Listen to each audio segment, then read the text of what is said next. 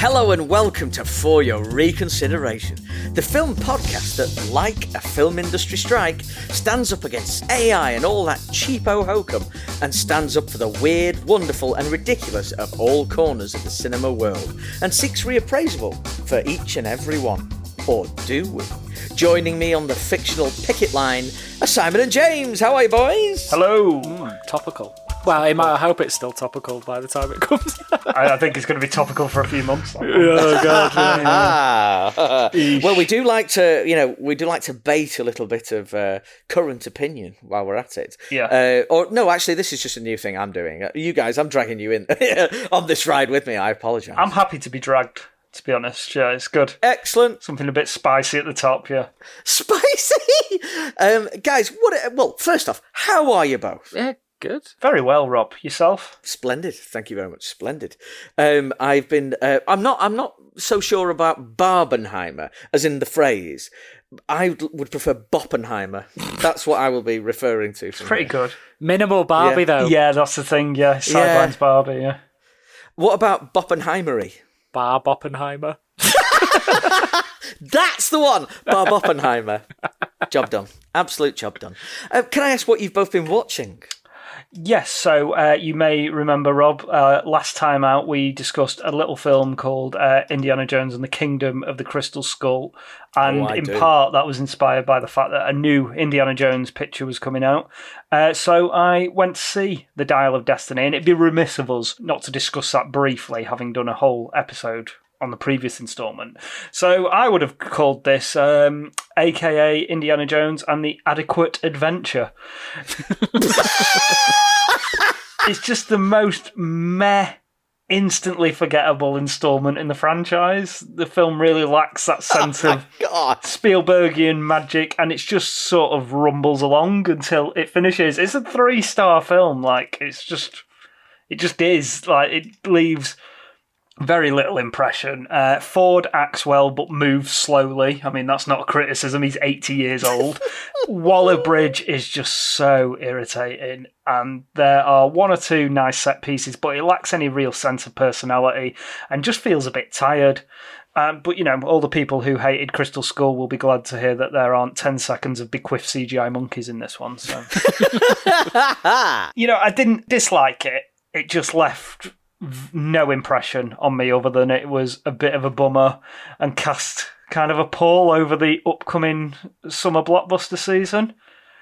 And then I saw Across the Spider Verse, Dead Reckoning Part 1, and Oppenheimer in quick succession, and now I'm absolutely fucking buzzing. So we're back. We're back. Movies are back. D- does Dial of Destiny not? oh, So I have not seen it. Does does it occupy a little happy little place in all of that, or is it just like no? What do you mean in terms of. In the ones that you've seen, like so, you mentioned Spider Verse, uh, Yeah. Oppenheimer, and uh, Dead Reckoning. Oh no, compared to them, it's like one of the worst films ever made because they're all really, really good, and this is just a load of a, a really like just. It's just not a fun film, which is like the antithesis of what. a yeah, Indiana that, that worries me a lot. That was my main issue with it. I just had, I, I found it really dull. I was just like, it looked really dull for a start because all, most of the action sequences are at night and in the rain, and it was just a bit like dreary. But then also it's just really depressing. and I was just like, oh, just I'm getting like Indiana Jones is getting really old. That means I'm getting really old, and oh god. Like, no, yeah, I no, did- I, no.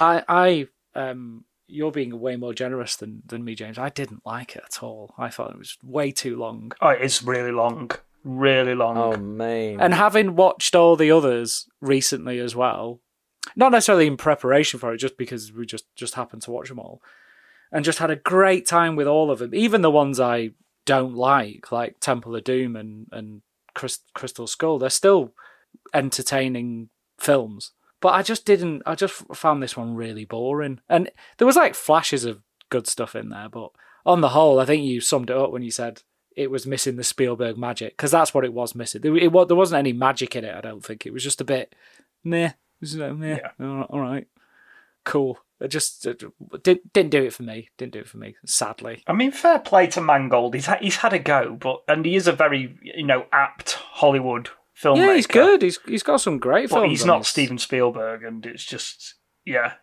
it, for me, it was just it just sort of it just didn't have that charge, and I was just sort of like because I, I've you know I sort of foregone a lot of the early summer blockbusters like The Flash, no interest, Fast and Furious, no interest. Yeah, not seen them. So I was like, all right, this is my, kicking off my my summer blockbuster season. This, and then I just found it really just sort of meh, just not Yeah. not not great at all. Um, not awful, but just you know, I'd rather it had been like unspeakably awful, so it left some sort of impression. But I, I'm struggling to really recall anything that kind of happened in it.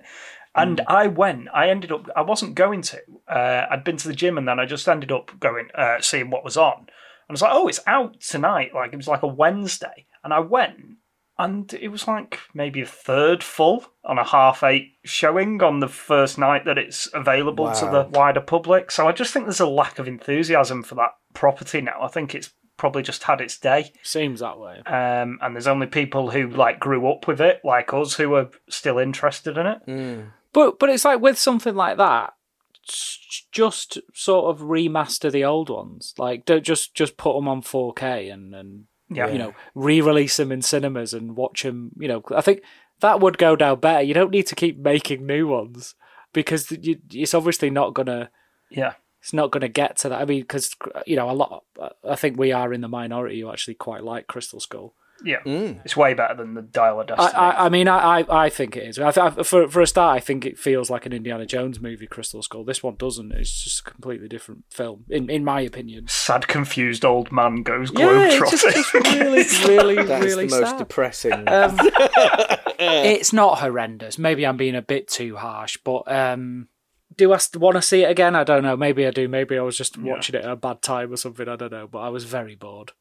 That's so sad. And for an Indiana Jones movie, that is almost unspeakable. That that you would feel those emotions afterwards. yeah. Um, uh, so um, I, obviously, as you know, I've not seen it, but I did have a dream the other night where I was at a film convention, not unlike uh, the one that we went to, the Sci-Fi Weekender, Oh, yeah, yeah. the biblically great Folklore. Incredible. weekend of all Pontins, time. yeah. Pontins but yeah, um, and everyone was talking about like you know like have you seen Bubba Burr? And I answered and even interjected and butted in on conversations with oh a James Mangold picture. I don't know why, so but I just kept repeating it. Honestly, I woke up just talking. Sorry, this was a dream. This was Why- a dream. What a I was weird I was telling people James Mangold picture, James Mangold picture, James Mangold picture. I don't know what was wrong with me. This is not an you know it's not a, a foreign question for me to ask of myself. Um, James, was there anything else you wanted to chat about? No, just that uh, Oppenheimer's really good, and I'm so glad that it's making so much money. And uh, I'm booked Yeah. in to see uh, Barbie with Mrs. S at the weekend as well. Nice. So we're going to do the second part of the Barbenheimer double bill, a week apart. Excellent. Uh, excellent. so yeah. uh, Oh, what I will will say as well, when I came out of Oppenheimer on Sunday night at eleven o'clock, uh, I didn't see it in IMAX. So I left it too late to book a ticket for that, and they were all sold out. And I came out, and you know, that was a packed screening. And as I was coming out of that screening of Oppenheimer, a Barbie screening was letting out at exactly the same time Chaos. the cinema was just rammed and everybody was talking about the movies that they'd just seen and it was just a really positive attitude and i can't Oh, remember cool. that the last time that happened you know certainly pre-pandemic where two so massive movies came out on the same weekend that served different audiences but that everybody sort of had an interest in and everybody's involved in it feels almost like event cinema of like the 90s or the 2000s so like like, like for example, when everyone was queuing up to see Independence Day, and it was on multiple screens. That kind yeah, of thing. yeah, Yeah, yeah. absolutely, yeah. Um, and yeah, I'm looking forward to seeing Barbie as well. That'll be good fun, I'm sure. I'll, Who who f- remotely thought that a movie about Barbie that Yeah. wasn't a kids movie that's a 12A yeah, yeah, a- and a movie about the father of the atomic bomb Yeah. would be the movies to smash that and break that mold. I- it's just incredible, isn't I it? just think it's really funny because Warner Brothers clearly put it, Barbie out on the same weekend as Oppenheimer to try and sink it, you know, in retaliation to um, Chris Nolan defecting over to Universal and slagging off HBO Max. Uh, and basically, what social media has done is just combined these two entities together into one incredible double bill. And Oppenheimer's probably made like, you know, double the money it would have made on its opening weekend because of this phenomenon. And it's a fantastic film, and everyone should go and watch it and go and catch Barbie as well because I will be going to watch that also. Nice. It's a brilliant to see. I mean, a minor annoyance for me because I tried to get tickets for both Oppenheimer and Barbie. They were all sold out when I was trying to look. But Oh. this is great. It's really good that that people are going to the cinema again, and it's this odd, weird, out of nowhere sort of event that's happened, and it's it is brilliant to see, and it's just makes all these strikes like even weirder. It's like you've got two films where the creators of them have been given seemingly been given free reign to do what they want Yeah. and they've both pushed them to go out of the cinema and they've made an absolute buttload of money. But then you've still got these studios being all stubborn about it, going, "Oh no, streaming's the future," or like, "Oh no, we need, we, we can't give these people the money they, they want and deserve." And and I, you know, I know it goes a bit deeper than that, but the, the strikes. But Here's 50p per 2 million streams on Netflix. yeah, it's just surely they see this and go like, oh yeah, maybe we should sort of realize this and understand there's money to be made going back to the old model of cinemas. Now we're in this. Um, you know, now it's after the pandemic. I know it's still not fully gone away, but yeah, it's, it's great to see that all these, and it's something like the first time ever to top two films have opened to more than eighty million each or something like that. That's um, insane. on its first on its opening Just weekend. broken so many records, box office wise, yeah. For the same weekend going head to head as well. And actually, I don't feel like, you know, when I read about it, I don't feel that they see each other as head to head. No, they don't. They're counter programming to each other. Uh, like, exactly, which is, why it works so well, isn't it? It's like two completely different. They're like- buddying up. yeah, and everyone's just going to the cinema. And it's it's Yeah. great, and it, there's such a buzz around both of Yeah. them. Yeah. I mean, if it was Colin Trevorrow's Barbie, I don't think I'd be going Right, to watch that's it. okay. But I like Greta Gerwig and Noah Baumbach and Margot Robbie and Ryan Gosling. Like, But I love that all those people are getting the, the props that they deserve. Yeah, you know, for yeah. doing something like this. Something like this. I, I love it. Cillian Murphy as well, like Oh, finally being leading man on a Nolan movie. They've they've done what six films together before, or something like that, and it's the first one where he's leading it, and and he's he's a, he's a great actor. So it's Yeah. great to see him like front and center of this massive, massive movie, and it's doing so well. So I think I Yeah. underestimate what a huge star he is as well. Given I'm not really into Peaky Blinders. I've seen the first series and thought it was quite good, but never never went back to mm. it. But you know, people love that show. Like, like do, yeah. devotees, like buy the wardrobes, buy ta- get tattoos and all this kind of stuff. yeah, on both sides of the pond. Yeah, yeah. So Yeah. like. To me, it's like Cillian Murphy from 28 Days Later and Sunshine, but for most people, Yeah. it's Tommy Shelby from the Peaky Yeah. Blinders. Yeah. So, like, yeah. That's a good point, actually. That's probably part of the reason why, because that is a huge program, isn't it? Yeah. Peaky Blinders. Peaky Blinders.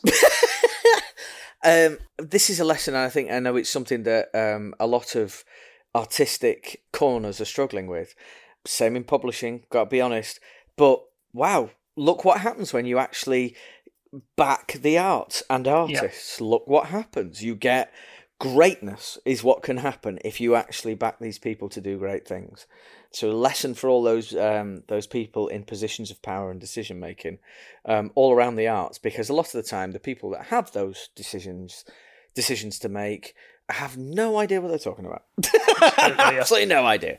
Can I make a uh, an early Oscar prediction? Like as well do. for uh, for Oppenheimer, I think it will get over ten nominations. Come the Do you think so? yeah, because I think it'll do really well under the line, and then it's got really great performances in there as well. Nice. And adapted screenplay should be in the bag for certain, and then director and picture as well. So I think it's going to do over ten nominations at the at the Oscars. Is it adapted because it's a biopic? It's, no, it's why? based on a book called American Prometheus. Oh, it is. Wow, Yeah. okay, I Such a didn't good know that. I didn't know it was based Yeah, on a book. yeah. Oh, right, cool. So um, Nice. so yeah, yeah, it was great. Loved it. nice. Amazing. Yeah, I'm going to see it um, on Friday, so I'm Oh, class. looking forward to it. Um, while we're speaking, Si, what about you? What have you been swilling on? I always say swilling with you. Sorry, You told me once What that you like that phrase. No, you told Uh, me no, once you like that phrase, so I reserve it for you. I'm always necking a beer when we do this, so maybe it's that. Um, no, I didn't mean that. I meant like, what have you been like? You know, emotionally, uh, metaphys- metaph- What am I talking about? Images on screen. we we're not. They reminded me a little bit of. Do you remember when we were try- when we were doing we were logo hunting for the podcast, and this guy offered us a logo that looked like the three of us were shirtless in a sauna, too close to each other. Uh, That was uh, that. I mean, when I'm looking through my photo library and then stumble across that picture, I will always send it to you because it's the funniest thing. Just why are we in a sauna? Why are we naked in a sauna? I don't understand. why are we clearly holding each other's junk? so. Which will give the listeners an idea of what Simon was doing. on camera. Yeah, sorry. yeah. If we were if we were on a webcam like Five Live, you would have seen what. Uh, yes, yes, and w- w- ejected from the studio. Imagine very Shepard's quickly doing that on Five Live. Oh god. Oh, Oh, dear. uh, anyway, um, no, yeah, it's been it's been quite a while since I, I spoke to you about last spoke to you both because I obviously Chris stepped in for the um, Indiana Jones one. Uh, but yeah, uh, for some unknown reason, my wife has uh, only wants to exclusively watch Robert De Niro movies at the moment. Good Oh, taste. nice, helpful. I don't know why. I really don't. So know did why. tonight's film was that was that a couples event? Watching Yeah, it was great. It was great film? how it fell into the into the, Yeah, the, yeah, the yeah. pattern of, of watching Robert De Niro movies. So yeah, so among among some gems I'd already seen like Taxi Driver, Heat, Copland, Godfather Part Two, which I hadn't seen for ages. Um, Sickeningly good that film. um, um, uh, but I managed to tick off a blind spot um, and watched Casino for the first time. Whoa. I'm sorry, many moons ago. Then I ruined the ending of that. I didn't realise you hadn't seen. I, I, I mean, I don't. I, I, I, I didn't remember that uh, you saying that because I didn't know what was. I, I remember the opening sequence. You know where he goes into the car and it explodes. yeah, I remember that, but then as the film went on, I was like, I don't think I've seen this because I don't remember any of this. Um, but uh, yeah, and it's you know, unsurprisingly, it's really amazing. Um, Just a three-hour seminar of how to light, shoot, and cut a movie, and what to look for in a tailored suit. Some gorgeous uh, suits going on in that movie Yes. it's just so good. It's just really, really good. But like, yeah, my, the my absolute horror when I went onto Letterboxd to like you know eagerly put in my rating and what have you. And uh, f- the first review I saw was like complaining how badly edited it was, and I was like, "What? What? do- What?" I was so confused. It's like, how dare anyone besmirch the good name of Thelma? I think uh, was uh, was it you, Si? I think you had it. You had it right when you said it's uh, it's six hours of material edited into three that feels like ninety minutes, like, or Exactly, something yeah. like. Yeah. That's exactly what it is. It just yeah, it's it's there's so much going on in it, but it and it's so long, but still feels it flows really quickly and easily. And all the top lighting in it is just so Yeah. intense, but just brilliant. It's ju- it's just fucking great. film. Yeah, I, I mean, imagine having that on your resume and no one ever talks about it. you know, like, It's just it's Six, ridiculous, seven, isn't it? eight Yeah. in your top it's ten. just absurd, isn't it? Like how solid that filmography is of his. Yeah, so so good. But yeah, in terms of the cinema, um, you know, I've just been so busy, um, but I managed to catch up um, with Across the Spider Verse. yeah, so good. which I was so glad I So caught it before it left the cinema, because genu- I genuinely believe that it's the peak of not only comic book movies but maybe animation in general. Really, I just can't comprehend how anything like that can be like conceived and imagined, let alone executed as well as it is. Hmm. Um, it's just, it's honestly, it's absolutely brilliant. It, it's, it, it might be a bit long. It's like two and a half hours, I think, so it might be a wee bit long, but it's just so good in every respect. Of every, it's a great story as well. It's, it's, you know, it's quite heavy and full on. I don't know if kids could manage to follow it, but Yeah, I didn't. I didn't go with my son for it. He doesn't really like superheroes. does he not? My, No, my he's not nephew loves them. Spider Man. Yeah, he's not into them. he's- He's more of a Lego and sports kind of kid. Mm. Uh, yeah, but I went and I was just blown away by it. I mean, if you're going to ding it, you'd say, "Oh, like two and a half hour, hours is a long time to only tell what the first half of a story." But I wasn't. I didn't feel shortchanged at all. It was just incredible. I was that into it that I did it because I didn't realize it was split into two. Yeah. Oh, it's it's first part of two. Yeah, yeah. The idea they were going to release it as one was is mental. It would have been four hours long. Yeah, it, it, it like hard stops and goes to be continued, and I was like, no, what, Uh, what? it was like just gutted that it finished. I did It's- not know that. yeah, it's um, it, it's it's it's a it's a spectacular film. It's so Yeah. good, so so good. That surely, if they if they can top that off, because obviously the reviews are brilliant. This could be one of the greatest trilogies ever. Oh yeah. But uh, yeah, if it's as good as that second one, Does it count as a trilogy though? If it's a part, if it's like just one really long film cut into cut into two, good question. essentially. Good question. Because uh, because Mission Impossible is going to have this as well, and again, much like with this Spider Verse, it's not quite as good as the Spider Verse, but Tom Cruise jumping off stuff will never not be entertaining to me. um, and yeah, we, we loved that. We, me and Mrs S went to see that. Just everything you want from that kind of movie. Yeah. But what they both do really well is even though they are part ones, it's not like you know a Deathly Hallows part one or a Mockingjay part one where it's just like why the fuck are we just not getting on with it? It- like Yeah, they are. yeah, Yeah, They uh, do work as self-contained films in their own right, but Yeah. they clearly have. There's clearly more to the story coming later. Yeah. So I think that that aspect of um, you know dividing films into you know one long film into two has got a lot better since the uh, early t- 2010s. I think when Yeah. that was all the rage. yeah, really good. I've just got to squeeze one more film in, if that's all right. Mm, go. Um, I was this was one film I did miss at the cinema, which I was very good about. I watched Dungeons and Dragons: Honor Amongst Thieves on Amazon. I rented it on Amazon the other day. Um, it's just really, really good. Everybody who watches it says really, it's really excellent. good. Yeah. I heard it's so good. it's it's like to compare it to something in terms of like tone and execution. I would say it's it's not too different from um, the first Pirates of the Caribbean movie. Oh, so, you know, right, like, when that came out and it was really good, and it was like, holy shit, Yeah, this is yeah. actually really good. It's it's like that. It's really funny. The action's really good. The CG's really good in it, and it's just like this really amazing ensemble cast led by Chris Pine, who is the best of all the Chris's, I think. I agree. I concur. And then Hugh Grant in there is that, you know, further extending this renaissance of being the go-to villain for every movie at the minute. It seems, And Oompa and Oompa and it, it's it's a very very enjoyable family type movie. I think it's fun for everyone. Oh, great. Yeah. I'll look forward to that. But yeah, it's great. Nice. I don't know if we'll get any more. I don't think it did too well. Hopefully we do, because it was the t- it was the guys who directed Game Night. Oh, I love game night. Yes, and, and when I watched Game Night, like rewatched that a few months ago, I was like, oh, th- these two are definitely going to get a big franchise movie, so I can't wait for that. And then th- this was it. So yeah, I, I hope we do see more of it because they're obviously really talented filmmakers, and yeah, it's, it's a good, it's a good one, it's a good one. Cool. Very, very cool. What about you, Rob? Sorry, I've been chatting no, for ages. y- no, it's been lovely because obviously, as you guys know, I don't get to go to the cinema very much, and I my picks are always hopelessly late, and I'm going to bring in another hopelessly late one. Um, I sat down of an evening to watch The Batman. Oh yes, Uh, Matt Reeves is Robert Pattinson. Um, is it Pattinson or Pattinson? Pattinson. Pattinson. Pattinson. Thank you. Yeah. Considering he's been on this show, like, sorry, I don't mean he's been on. This Oh, I know. Imagine. what imagine swoon, constant swoon if he was. Yeah, do you remember when our Pats came in and just did a, a tight hour with us? yeah, and Rob got his name wrong.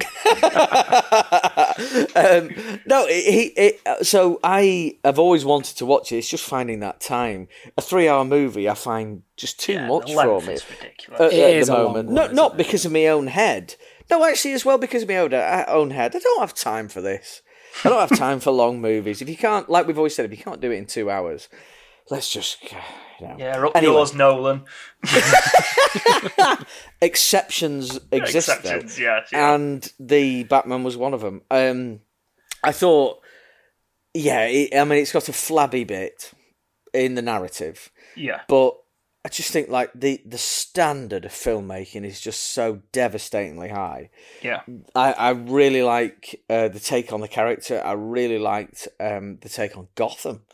I absolutely loved it. Uh, you know, I, it, it's my it's my film of the year. Uh, From last is- year, yeah. yeah, from last year. But I, I no, I really, really flipping loved it, and I'm really heartened to hear that there's going to be a sequel, and also I believe a, a, a sort of like a spin-off Penguin do Series, Uh, yeah. Yeah, there's a series, yeah. something like that. So I've seen a trailer for that, um, which is uh, you know also fairly fascinating. Big Um, fat Colin aside- Farrell having a big fat good time. Like, My big fat Colin Farrell good time. Yeah. Ready?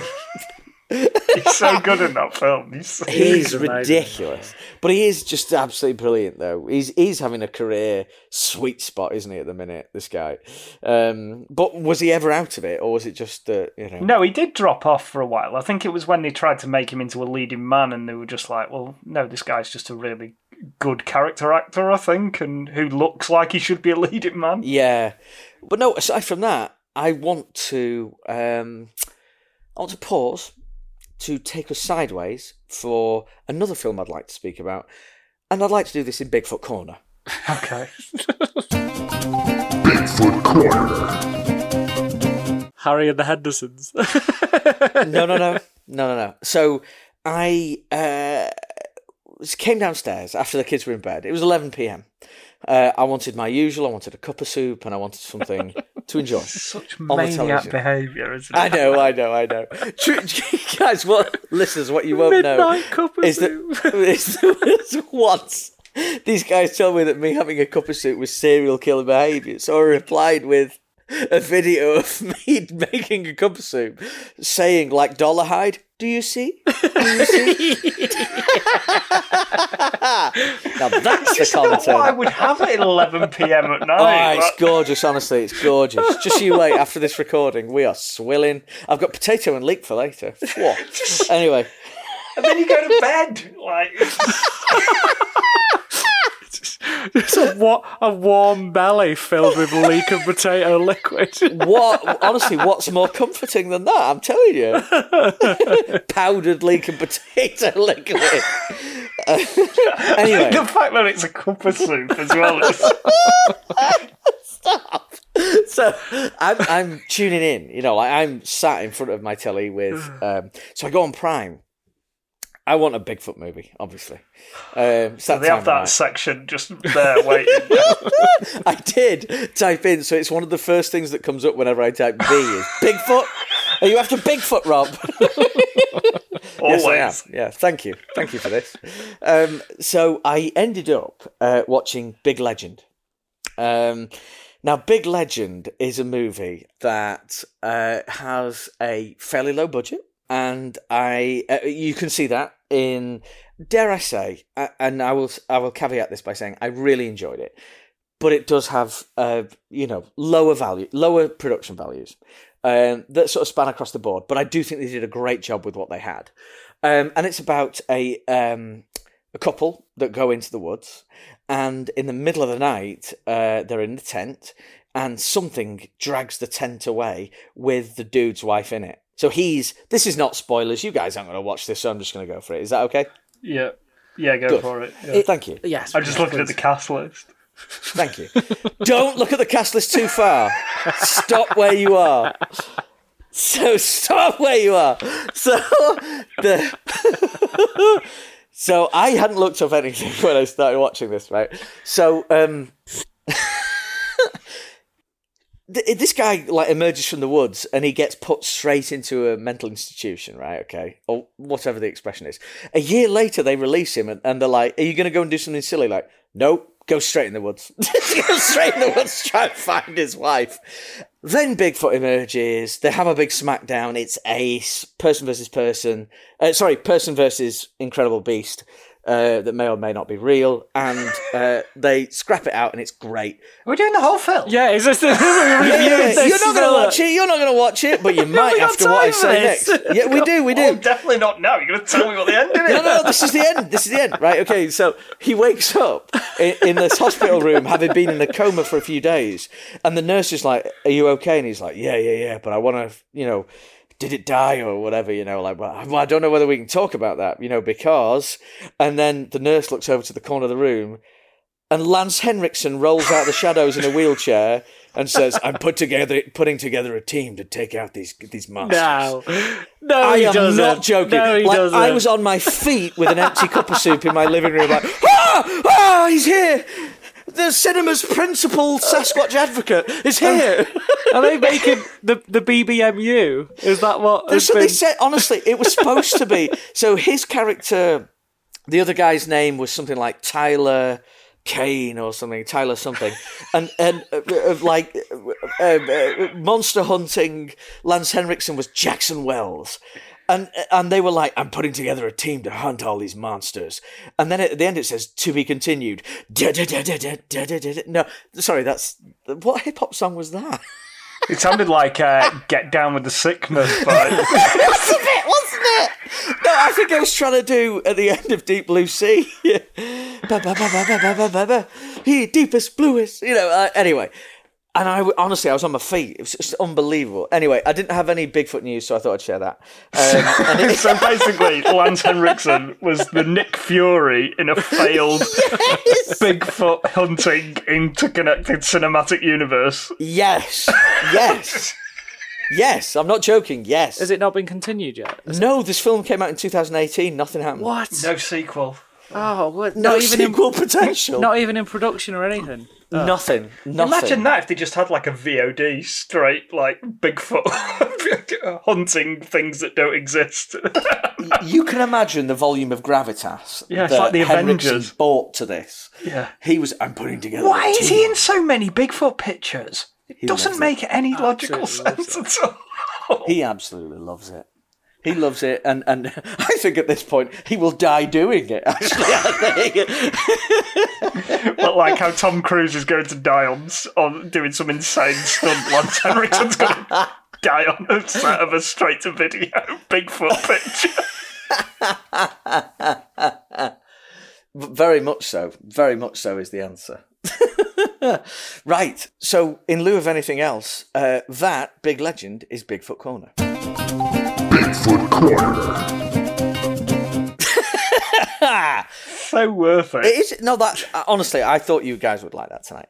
From cinema greatness, we're going to go to something a bit special. I feel spoiler alert. Um, but uh, James, it was your pick, wasn't it? It was, yes. Uh, should we do a log line and then we'll get into the nitty gritty? Oh yes, please. I please. think that sounds delicious. In tonight's film, fame obsessed, mustachioed sociopath and all round snappy dresser, Rupert Pupkin will do anything to appear on the Jerry Langford show. That is, other than work hard for the opportunity. The film is, of course, Martin Scorsese's prophetic comedy of manners, The King of Comedy.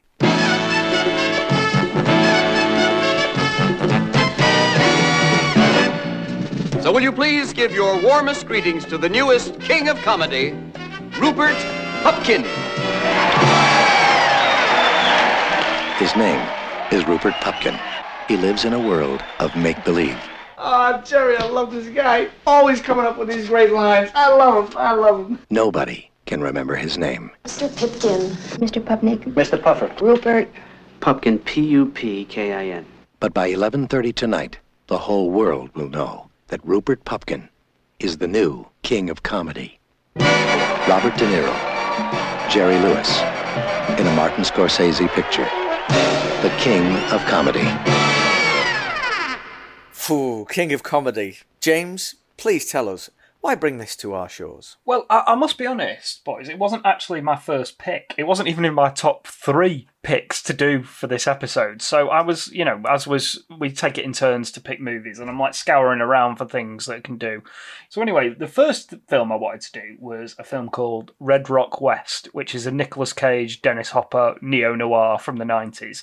Not available to rent anywhere at all on any of the platforms, and you can only get it on uh, Blu-ray, which I own, which is a uh, special edition fifteen pound Blu-ray, so it's not really viable. then I was like, oh, you know what? Kathryn Bigelow, one of my favourite directors. Let's do Near, Near Dark, her solo directorial debut. Let's do that. Nope, same thing again. Oh really? again. What? Yeah, it was on Shudder very briefly, and now it's disappeared off everywhere again. Lance Henriksen again. Yeah, yeah. Good old Lance. And then I thought, oh, right, okay, well, I've got a backup for Kathryn. I'll do Strange Days because that'll be easy to get hold of, seeing as it's produced and co written by one big Jim Cameron. No, that's nowhere either. So then I was like feeling a bit dejected and how, like, if you don't own physical media, you just can't bloody see anything that's even slightly obscure these days. Um, and then I saw the uh, trailer for Killers of the Flower Moon, and I thought, you know what?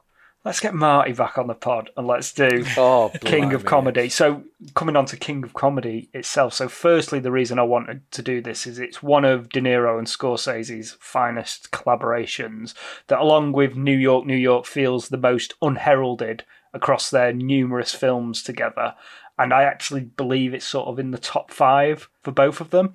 Uh, across their respective careers, and secondly, it's thematically very similar to Taxi Driver, but it's sort of put together in an entirely different register to that film that may or may not make it even more unsettling than Taxi Driver. So I thought that would be a good jumping off point for discussion as well. So yeah, yeah, I think it's an interesting one to get into and very different sort of Scorsese film in terms of it's not a religious epic. It's not about it's sort of crime, but not really. It's not crime adjacent. It's not a big sweeping epic. It's sort of like an under two hour character study. Can I, James? When did you first see King of Comedy? Uh, I'm quite a late convert to this film, so uh, according to Letterboxd, I saw it for the very first time in 2018. It was one of those that was always sort of talked about as being like low key one of his better films, but uh, you know was never as celebrated as like your Goodfellas and Taxi Drivers, Raging Bulls. Uh, of the world, and I just had never got around to it, and it must have been either streaming or on TV or something, and I caught it and just was completely knocked out by it. Uh, as someone who sort of like enjoys the British version of The Office and the American version of The Office to a certain degree, and Alan Partridge and that sort of cringe humour, it was really right up my street, and it had a real sort of nasty hostility to it that I really, really got on board with quite early and thought, oh yeah, yeah, this is this is a very special film. Brilliant. Um, I, I've, I've got so many questions. But Si, when did you first? I mean, what is your relationship with uh, King of Comedy? Uh, yeah, I saw this a while ago actually. Um, a- as I've sort of alluded to a few times earlier in the episode, even I've kind of inexplicably been a bit slack when it comes to Scorsese pictures over the years. Like, there's so many blind spots in terms of his his output that I haven't seen. But King of Comedy was one I'd actually seen ages ago um, with my brother. I think it was. He he bought it on DVD sometime in the noughties when we were both in that phase of like expanding our physical media collection. You're to say expanding our physical form. I was like, what? That's what I'm doing right now, by the way. um, yeah, I, I don't re- just remember really loving it at the time because I had it. It was one of those where you know, not being a massive Scorsese fan at the time, you still know of his big movies like your Goodfellas and um, I think Cape Fear. We had Cape Fear on VHS, and you, you kind of know his his big big Taxi Driver. You know his big movies, but this I'd never heard of. And you're like, how have I never heard this? Robert De Niro's on the front cover. It's done by Martin Scorsese. I've never seen it, but I remember really enjoying it at the time. Um, and this is, uh, I hadn't seen it since, so it's been a long time since I watched it again. So yeah, it was uh, it was a good pick. yeah, I was very interested by this because obviously um, we enjoy our Scorsese Scorsese. on these. Oh, Scorsese. we enjoy our yeah. Scorsese on these on these shows, and this was one I hadn't seen, um, and I I just knew of the. There was there were a couple of things that registered with me. One, the, the title King of Comedy. I just did not know how this fit into um, Scorsese's uh, filmography. No idea. Then the poster, you know, the image, the main image of uh, Rupert Pupkin with his arms out accepting applause. Yeah. How that fits in with anything De Niro or Scorsese, I've got no idea. And then the third thing was PG. I heard that, like, how how did De Niro and Scorsese, Scorsese come together to make a PG? I've got no idea. So it was always of interest to me, always. But it's one of those those films that gets, you know, it's always I'll get round to it one day. And then, so when you picked it, James, I was thrilled, absolutely thrilled, um, because it would force the issue with me. Um, but we really need to talk about um, qualification, don't we? And I believe this week we're going to go critical reception first. Is that right, Si? Yeah, so King of Comedy might be one of the highest rated films we've covered. Um, certainly from the perspective of Rotten Tomatoes, where it's currently on 90% for both critical and audience. I do get the feeling it's kind of including a lot of retrospective reviews that's happened, you know that have emerged Yes. in recent years rather than reviews from the time. It's it's it's quite an old film. But when was it? Eighty two or something. 82, yeah. 82. Obviously, on these aggregate sites, they don't really pull in everything. But apparently, it did still did quite well at the time. Um, Ebes rated it three out of four. Uh, Time Out called it the creepiest movie of the year in every sense and one of the best. It wasn't all glowing though. Uh, Pauline Kael of the New Yorker was not a fan, saying Scorsese designs his own form of alienation in this mistimed, empty movie, which seems to teeter between jokiness and hate before um, going on to then take aim at De Niro, saying uh, De Niro in disguise denies his characters a soul. His bravura acting in Mean Streets Taxi Driver and New York, New York collapsed into anti acting after he started turning himself into a repugnant flesh effigies of soulless characters. Pupkin is a nothing. So yeah, she really went in on full boot to the rib cage uh, on the foot. So yeah, she did not. That's not an like it. assassination job, surely. Oh gosh, Yeah. yeah. she is not. I mean, the New Yorker. but yeah, as as mentioned, sort of since its release, it has gathered high acclaim over time, with Joyce Millman of Salon proclaiming it's Martin Scorsese's second least popular movie after The Last Temptation of Christ, which is a shame because it's Scorsese's second greatest film after Taxi Driver, which is very high praise indeed. I think that came in the mid '90s. I think that was. Um, so obviously there'd been a heap of films since since that was said, but even so, very very high high praise. I've just realised I haven't done the Letterboxd one, so I don't know what it is on Letterboxd. Um, We can do a live check. oh yeah, it's probably the highest on Letterboxd as well. It's got four point two on there. Whoa, that's unheard So of. I don't think we've bit- had a we- four plus four. yeah, we very rarely pass the four on Letterboxd. So yeah, that's a that's a huge one. So yeah, I, I, I certainly think it's one of those films that has gained a better reputation since on the intervening years since it came out. But um, it does not qualify on that respect. It's a well received movie. So I'm assuming, and, and just for reference to those for those like myself who hadn't seen it prior to this week, um, oh, you can get it on Disney Plus. By the way, it's right there. Yeah, yeah. And Um, the si- the one that always makes Rob laugh, Pluto TV, which is just an ad-supported streamer basically that anyone can use. Fictional. And they have some right random films on there, like proper classics. Just you've got to know that they're on there though. Like I watched the Player, the Robert Altman film on Oh, there nice. earlier this year. Um, so it's got that and the King of Comedy. nice. Um, have, have- has it got Big Legend? You s- I'm not they sure, I haven't classics, so. Assumed- I'll have to check. Maybe maybe Prime went for the uh, exclusive on Big Legend. I have to be honest. Prime was on. Uh, sorry, Big Legend was on Prime. So yeah, Yeah. there you go. They obviously snaffled the exclusive. Greatness knows greatness. Um, so uh, Imagine Bezos is super into Bigfoot. After spl- space exploration, that's his next venture. Oh, dude, Jeff, if you're listening, please take me along for the ride. Honestly, I'll carry your bags. Um, that was a bit demeaning, really. Um, so, uh, if it doesn't qualify critically, which very much it clearly does not, James, budget and box office. Yeah, so um, following on from Raging Bull and New York, New York, The King of Comedy was Marty's third box office bomb in a row and his biggest commercial failure in his career, clawing back just $2.5 million against a production budget of 19 Wow. uh, bombing even harder than Rupert Pupkin's stand up routine. Which I think we need to talk about whether it bombed or not. Well, this is the thing. We get into unreliability, don't we? This is a big, Mm, big focus of this film. Big question marks, yeah. Um, Yeah.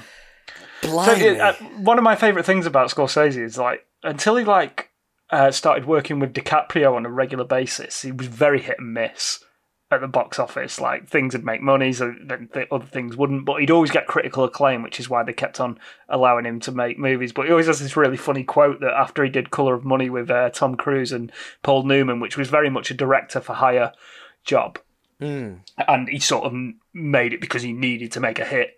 I think. And if you haven't seen Color of Money, do yourself a favour and just watch that. It's Yeah. just tremendous fun. Um, and he went, "Huh? I didn't know you could make money making pictures." you know, like that little funny little uncle that he is. So, uh, so yeah, he was. Um, yes, this is. Uh, this is, even though I mean. I read something as well that I was coming into this is that he was getting a bit fed up after Raging Bull. He didn't feel like he was satisfied and he was thinking of giving up making narrative films and moving into making documentaries full time. And um, he, he did want to make Last Temptation of Christ. Uh, and he wanted De Niro to play Jesus, which I would have paid incredible money to see. Imagine Jesus going up against uh, Brooklyn Judas in uh, in Yeah, Harvey yeah, Keitel. Harvey yeah. Keitel, yeah. Yeah, it just would have been incredible. Who is it? Defoe, Willem Defoe. is yeah. Yeah, yeah. Uh, De Niro didn't want to do it, and he wanted to make a comedy instead. And then, um, and he brought Scorsese onto this project, which was apparently going to be directed by Michael Cimino Oh wow. of uh, the Deer Hunter, Deer to begin yeah. with. But because of overruns on Heaven's Gate, that didn't happen, and uh, and Scorsese was given the job. Wow. So um, I've checked. Nineteen million dollars in 1982 is worth 60 million dollars today. So it is a big budget for this kind of movie. Yeah, I mean, De Niro's a huge star at the time. He's a two-time Oscar winner at Yeah. this point. Uh, this is their first collaboration since Raging Bull, and yeah, so it's it's quite a good pivot as well for De Niro, who's obviously made a name for himself playing, you know, tough guys and lunatics at this point. And Hmm. this is a he's a lunatic, but he's a very different kind Hmm. of lunatic in this instance. Yeah, I mean, uh, let's let's use that as a jump off point um, for the movie itself, if that's all right with you guys. Let's get get Yeah. into the movie because there's obviously all sorts we need to discuss here. All the main Scorsese players are there. Thelma Schoonmaker is uh, editing, and she's also, a, I think, a production advisor on this one as well. Yeah, production manager. I'm not Production sure manager, yeah, something like yeah. And then you've got uh, De Niro, and this uh, I, I just obviously going into this very very cold. I had no idea what this film was about, yeah. and then we're introduced to Pupkin. Yes, which is a great character name as well. It just the way it, the the way in which it gets mangled by various different people throughout this film. Is, I, I suppose that's a question at the at the top. Did you find did you, particularly Rob because you've not seen it before? Did you find the film funny? Did you think it was a comedy or was it too I- uncomfortable? I nearly honestly, so I I I liked the American Office because it was less cringe than the British one. yeah, The yeah. British one nearly killed me the first time it came, with just how cringe it was. And I don't do well. So I've never watched Phoenix Nights. I can't do cringe at all. yeah. So this was honestly the start of this was as excruciating as I could imagine, because obviously, like, there's a flavour to this film Yeah. that you need to acquire. You know, like, and I was going in cold. I was unprepared, totally unprepared. And it took me maybe 20 minutes. And then once 20 minutes had gone, it was like, this is just flipping incredible. This, Uh, I'm so invested in absolutely everything. And it's about an absolute delusional lunatic. Yeah. you know what I mean? Like, I, and that is the absolute strength. I mean, spoiler, absolute spoiler alert forget the Batman. This is my film of the years. So it, it was it was absolutely enthralling. Um, I don't honestly. I think, uh, and the the script, the way it delivers its reveals, not just like reveals like um, like grand narrative reveals, but Yeah. small reveals. Like you've heard his name getting slightly butchered, and then you know he says it when he goes up to um, the office. I know we're diving about, and we'll go back Yeah, to yeah. are, but we're just talking about. I'm just giving an overall flavour. Like when he goes up to the office and he says uh, it's uh, Pupkin, uh, P U P K I N. Uh, it's often misspelled or mispronounced.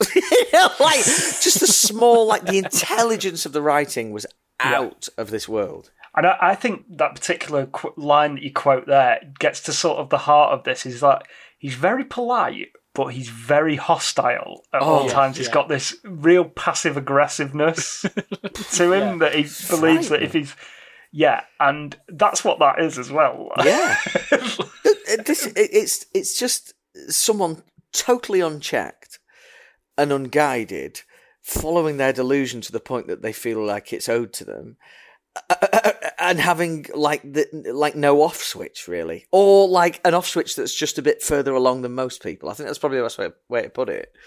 Um, but no, you you're just in there. I mean, so we're at we're at the uh, the show, aren't we? Yeah. And he's one of the people trying to get to the front to meet Jerry Lewis. Yes. Or Jerry Langford, as he's Jerry known Langford, in sorry, in the it's film, Jerry yeah. Lewis. played by Jer- Jerry Tra- Lewis, played yeah. by Jerry Lewis, yeah. So I know nothing about Jerry Lewis apart from the name. He is a prominent American celebrity of the time, I believe. Yeah, he was. Yeah, uh, be, be, he was huge. He, he- before our time, I think that's probably Yeah. why we're Yeah. not sort of as familiar with him. But he, he was massive. He was really big, and I think that's why it works so well with him being in this because he's sort of at that age as well where he's he's sort of at the, the back end of his career. He's had the fame and the, and all that, um, and he's already an established comedian, and I think that's why his casting works so well. And, Yeah. um, obviously it went down really well as well because he was praised as much as De He is brilliant, isn't he? He's absolutely brilliant in this. Yeah, very, very good at it. Just he's just like cuts a frustrated man the whole time. Like fucking, I'm so sick of all these people like calling me in the street, and then you've got these like lunatics waiting for me outside the show, and I'm just like, oh, for God's sake, he's just he's just sick of it all. It's it's superb. So I've heard that Scorsese rates this as the best De Niro's ever been for him. yes. And I don't doubt that, having watched this. I, No. I don't, you know, I, I think De Niro is brilliant in all of Scorsese's films that Yeah. I've seen, but this is so different and so painful that it's it, it I can't help but see it higher than a lot of other stuff. Yeah, no, I mean, it's such a departure for him in terms of like you know the you know you look at the milestones in his career to this point. It's uh, Vito Corleone, it's Travis Bickle, Jake LaMotta. These are like you know he's done the Deer Hunter as well. He's playing like yes, uh, Travis Bickle is similar to Pupkin in in a lot of ways, but they're much more men of violence and aggression. Whereas this guy is a full on nerd. And uh, what I love about the way in which uh, Pupkin is introduced here is like he's in the throng with all these m- maniac autograph collectors out out by the stage door, but he's got this like superiority complex to all the other guy. Like he he sees himself as above all these other people that are out there in the throng waiting to get. And he's like, wait, he just says this one line. He's like, "It's not my life. It's not my life," because he ca- because this Yeah. other guy's bragging about this autograph that he got. And then in a later scene, we do find out that he's got hundreds and hundreds of autographs himself. Yeah. So it is his life. He's just decided that. He's got He's now cardboard of cutouts in his living room. Oh, he's a lunatic. He's he's, It's just- mesmerising to watch. And uh, yeah, it's in this point, don't we, that um, Jerry comes out from doing the late night talk show. He gets mobbed. He gets he manages to fight his way through the crowd and gets into his limo. And he's set upon by a woman called uh, who we don't know who, this character is at Yeah. this point.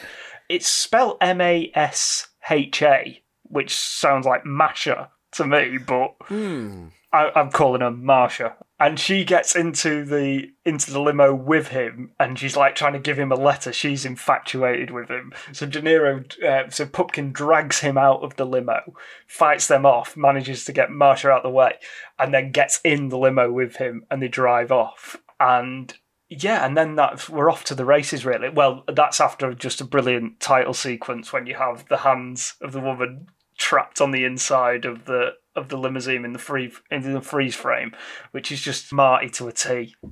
Like he just he does that freeze frame and just puts the credits over it. What I love about the the film is this vibrancy it has whenever it's on the streets in New York. There's something really raw about it, and it doesn't feel like it's been, you know, overly choreographed or anything like that. It feels hmm. like he's just got a load of extras and then got the camera up off off its sticks and just thrown it into the mayhem, and you get the real energy and and it adds to the hostility that's running through the through the film as well.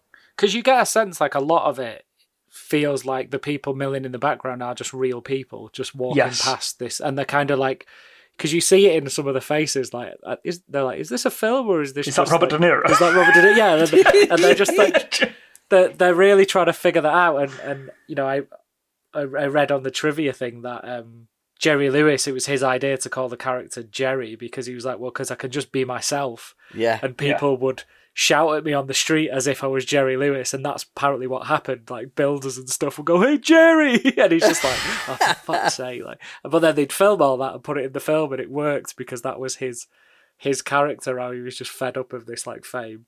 But yeah, it's great. I I love the um when it's showing the the the TV stuff and it's all shot on tape, and then. Yeah.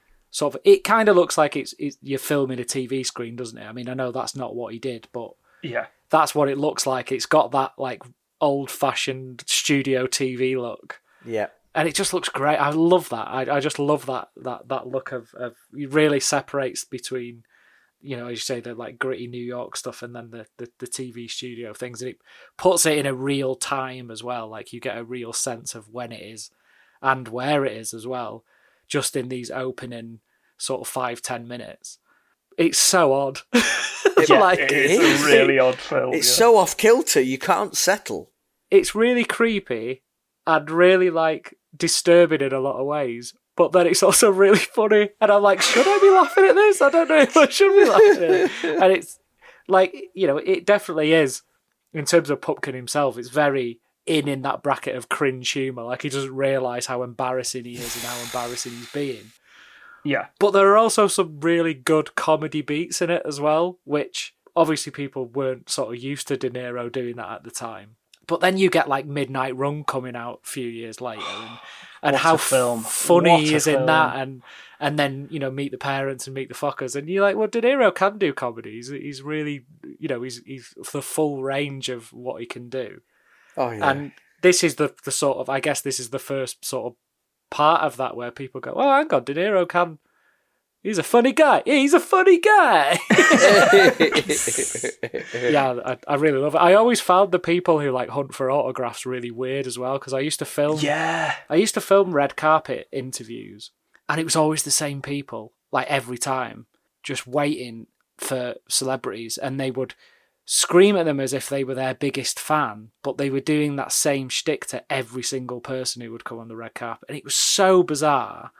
It was just this really odd thing they had where it was like, oh, I feel the need. I'm going to stand on this red carpet for hours just to get a passing glimpse of this celebrity who may or may not sign me an autograph. Which I've never understood the autograph thing either. I'm like, well, No. what use is that? I don't understand a book of squiggles. I don't. Oh, so you met that person? All right, well done. Yeah, I think it's a big salon market. Um, I'm- uh, you know, uh, Matt Damon's been on the Oppenheimer um, media rounds uh, before he went on strike, and uh, I don't know. He they got to talking about autograph hunters, and he was talking to some of them about how, you know big signatures that they'd got and how much money they went for. And like he'd come off uh, out at the airport, and they'd have these autograph hunters there, and they'd have a stack of like Matt Damon headshots, and he'd like start going through and he'd like get to know them because he was interested in this world. And he was like, "Well, how much does mine go for?" He "I was oh, like, well, like ten dollars." So apparently, him and Ben Affleck had a had a bet to see who could sign the most autographs to sort of saturate the market and drive the price down on their own autographs.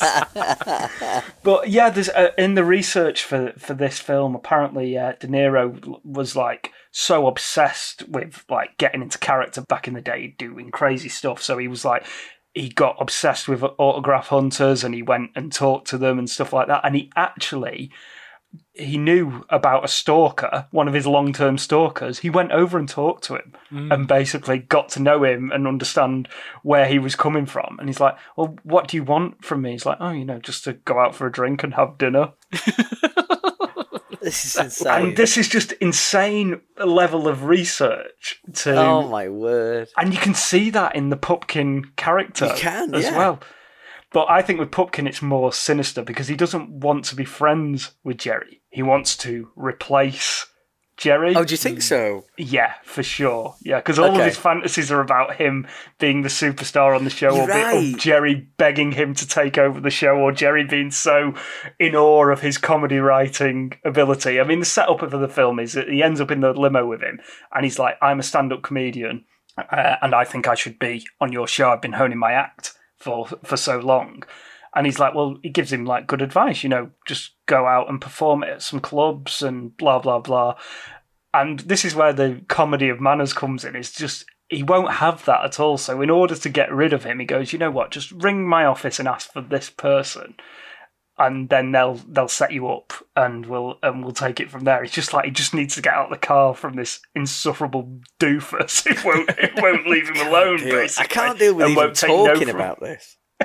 yeah, I, I mean, characters like this are just fascinating to me because I get embarrassed so easily, and I feel like second-hand embarrassment for other people so easily. So when I see someone on screen who is just like ha- doesn't have that filter at all, and just or doesn't care about how much of a fool of themselves they're making, yeah, it just it's just absolutely captivating to me. And in that same way that like you're like you know chewing on your fingers or hiding behind a cushion. Oh, Yeah, and that sort of sets up the plot from there and out. As far as uh, Pupkin's concerned, he is him and Jerry are now friends, and he's going to be on the show. uh, as, as emphasised by he. So we cut kind of hard from their first meeting to them in a in a restaurant together, like I love getting along famously, good. and and Jerry's begging him to take over the show for six weeks, and he's refusing, and he's like, you know, what do you want? The tears from my eyes, you know, all this kind of stuff, and he's oh, it's just and and he's got people coming up asking for autographs and all this, and it's And all- ignoring Jerry, yeah, Ignoring Jerry, yeah, and it's all in his head. Like we cut incredibly. This surely this at the time was so ahead of its time. This style of um, unreliable narrator storytelling. Yeah. And it's because he's having that conversation with him, but then it's cutting his responses in with what he's actually doing, where he's at home in a different outfit as well. And it's kind of like, hang on, he's, he's in a different. What's going on? And then you're like, oh, he's- he's obviously just daydreaming and just imagine the whole thing. And then you've got that classic thing of where you hear like an off screen mum like shouting in the background. It's like, what are you doing? What are you doing, Rupert? It's Can like, you keep "Leave it down, alone, Rupert? it's so good. So good. So we never see his mum, who is obviously played by Martin Scorsese's mother.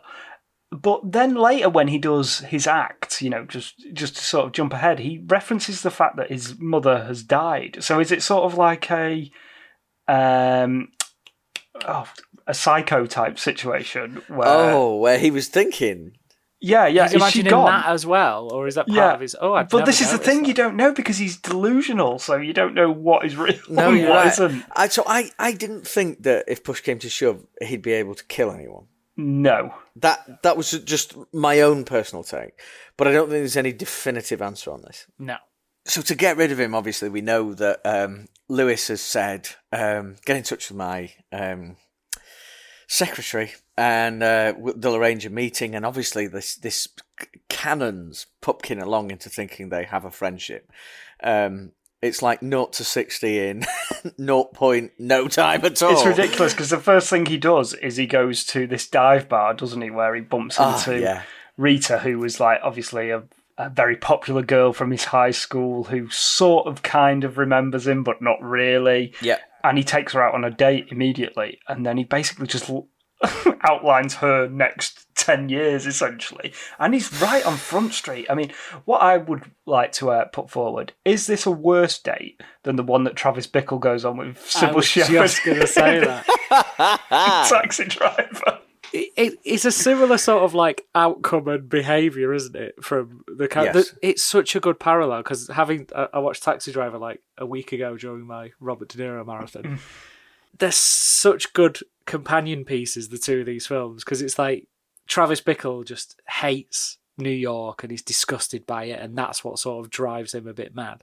But then here you've got Pupkin who's just so optimistic and enamoured by like the mm. glamour of New York Yeah. he's just like a polar opposite, but then they're equally on this like one way road to just doing something really bad.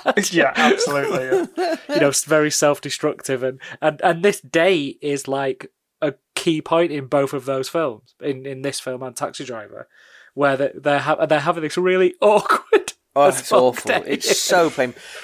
I think um, Diahnne Abbott is brilliant in this. Yeah, she's Um, really good.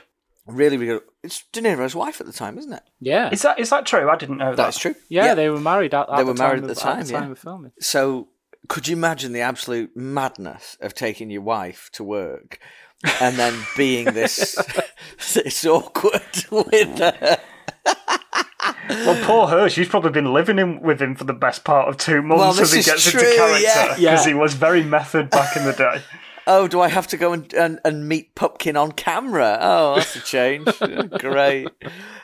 well, maybe that's why she's so sort of at ease with him and not as like put off as she might be if she hadn't already seen all the work that had gone into the this Possibly. Very true, already. yeah. Possibly. Because she's sort of just like, yeah, whatever. These are all pipe dreams, but she's not completely creeped out by him, even though he's No, but there's also there's a hope element, Yeah. isn't there? That she that he might be, you know, for all the grandstanding and all the nonsense, that he might be the golden ticket for her out of her predicament or her current situation or whatever, you know. Yeah. 'Cause she's she was talking about, you know, her character is laden with regret. She talks about herself, you know, like, oh yeah, the the near beauty queen who works in a dive bar, that kind of thing. You know, she gives herself a really hard time. yeah. And I think she's a really interesting character and very pivotal as it comes out as well. You know, very, very pivotal. But also part of all the ghastly cringe and pain that it's become. um, and it's all about a tape from here, isn't it? You know, like the tape of, right, Pupkin wants to get a tape sorted for. Well, um, first he goes in and he's got n- nothing at all. I'd like to see Jerry. Yeah. like, and then is that poor receptionist. She's just like, she's like, well, do you have an appointment? It's like, oh no, no, no. Me and Jerry discussed this. He's, he just wants to go. He doesn't want to put in any of the work at all to be to become a successful comedian. As far as we know, he's never done a gig ever in his life. He never says anything especially funny. He's not especially witty in any way at all. He just is convinced that he is the king of comedy and that he belongs on this show already. So he goes there with no tape, no material whatsoever, and then they manage to like sort of get him out of there because um, I love this actress who plays uh, Cathy Long. I've, I've not got her name to Oh, hand, yeah. but I think she's really good at dealing with him. She is essentially, excellent. like way more polite than she needs to be. and then yeah, she convinces him that he needs to do a tape. And then is it when he goes out of the building that we realise that he knows Marsha who was in Yes. the um, in the limo? Yes, that's right. Yeah. And yeah, and then it's like as soon as they start interacting, you're like, oh god, there's two of them. I mean, right, let's talk about Marsha for a moment. I mean, she's What a performance! That Oh, is. she's An outstanding. incredible honestly. performance. This is one of the great. I honestly, I think it's one of the great character performances I've ever seen. I Yeah, think. Sandra Bernhard is the uh, is the actress. Mm. I mean, and they're just arguing in the streets, going absolutely insane, trying to one up each other. Like, did you give Jerry the the letter? Like, she's completely infatuated with Jerry Langford. Mm. She like wants to have a romantic relationship with him, and Pumpkin is like, no, no, I can't be seen with you. You're a nut job. they're just both screaming at each other. You're delusional. People in the street looking at them like, oh, yeah. Is this where, where he pulls his sandwich out? He's got a briefcase, hasn't he? Walking Yeah. around and he just pulls his sandwich out of his briefcase. Like, is that all So what was good. in That there? might Just be after he's recorded the tape, and because she chases Jerry through Oh, the street right, at one point, yeah. which is so funny. Like he's he knows who she is. He sees her coming Yeah. and he starts running, and he's got a really funny run. it is funny. And she chases him into the building, and they've been telling him all day. He's been waiting in the in the waiting room for Jerry to listen to his tape. I mean, him recording the tape is one of the funniest things ever. when he's like trying to give the whole context, and he's just the preamble. And what I do- love about this is you don't hear any jokes at all from him No, at this stage. No. So we don't even know if he's good. We think he's probably rubbish, but we don't know for sure. uh, yeah, that does add so much to the. Uh, I don't know that the narrative intrigue for sure. Yeah. you know, you want to know. I actually want to know at this point: is he all right? Is he any good at this? Is there anything behind this? Whereas Marsha, bless her, I mean, this is full on maniac stalker territory. Oh yeah, absolutely. Yeah, she is a she is your garden variety obsessed stalker. Like, Yes, um, but what a performance! What yeah, a performance! really Um, funny as well. and they're- really they're- funny they're how she good goes back and forth with him. Like they're just screaming at each other. Absolute Yeah. pair of delusional weirdos. You know, you'd love to think. I'd love to think in an alternate universe, like that they looked at each other at one point and said, hang on, we'd be pretty good for each other, and just went off together. You God, know, like that imagine their children. Imagine their wedding. Imagine their lives. But he's got like this real superiority complex over her. He does, as well. doesn't he thinks he? Yeah. he's so much better than her. It's like you're just as bad. If yeah. it's frightening, isn't it? Um, though, so um, he makes this tape and hands it in, and she's uh, and uh, is it long? uh, Cathy Long, yes, Cathy it's, Long It's says, like she's uh, like, is she a secretary or like a uh, like an associate producer or something? yeah, like something That, yeah. like that. Yeah. And says, you know, we'll make sure we have an answer for you. And she gives him a lot of time, you know, like too much time, like you say, James, like too, too good to him, really. But watching him in the office is amongst my favourite scenes of the film. Just Yeah. the, the excruciating manner in which he sits and looks around the room and nods at people and, you know, all the, oh, it's such a brilliant. Yeah, when the receptionist has to comic tell him to get out as well, it's like this is a reception area, not a waiting room. The, the timing of when she says like, uh, "Oh, we'll, we'll we'll get back to you. You know, we'll take a listen and get back to you." And then he waits for her to walk off and then goes, "But when will that be?" yeah. He's just like, Yeah. And then she's like, "Oh, for God's sake, just go." She's like, "What is the best answer here that will get him out of the building?" It's, and, and then he's like, "It's all right. I'll just I'll just wait." And it's like, "Oh, it's got to be like days, mate. Don't just wait." so, but the the timing is so good. It's really funny. This is like Really what, funny. like you know, people who are like sociopathic in this way. They just have no concept that that the world exists outside of themselves and and their Yeah. needs and their wants and their own selfishness. And he's just like, well, why won't he just listen to this right away? Like, not that he's. Yeah. How could he Yeah, exactly, possibly yeah, have yeah. anything else to do other than listen to my tape after we had that conversation in his limo last night? Honestly, guys, I'm, t- I'm telling this. Just talking about this is stressing me out so much. I can't. Uh, there's such a tension headache. It's just a level of unreasonableness which is It just, is, isn't it? But like you know, like when so they take the tape. Um, he's convinced it's going to be good, you know, obviously, and then he goes round and she says, "No, you know, it's we think you should go." And again, she's dead reasonable. We think you should go to the the clubs and work on your material, and the clubs get some live audience reaction, and then we'll take it from there. And uh, he's like, she walks off. And he, he, this is the first time you see anything sinister, really sinister, isn't it? Like, well, no, uh, you're wrong. You know, and he follows her and said, no, with respect, you're wrong, that kind yeah, of thing. but there is no respect at all. It's like, and No, do, there do you isn't, no. speak? Do you speak for Jerry? Yes, yes, and our, he trusts our opinion. He's like, well, uh, he's like, no, I disagree. I disagree. Oh, it's too much. It's too much. And that this obviously sets him on a course. Yes, he gets thrown out the building. Then Marsha winds him up outside, so he storms back in again.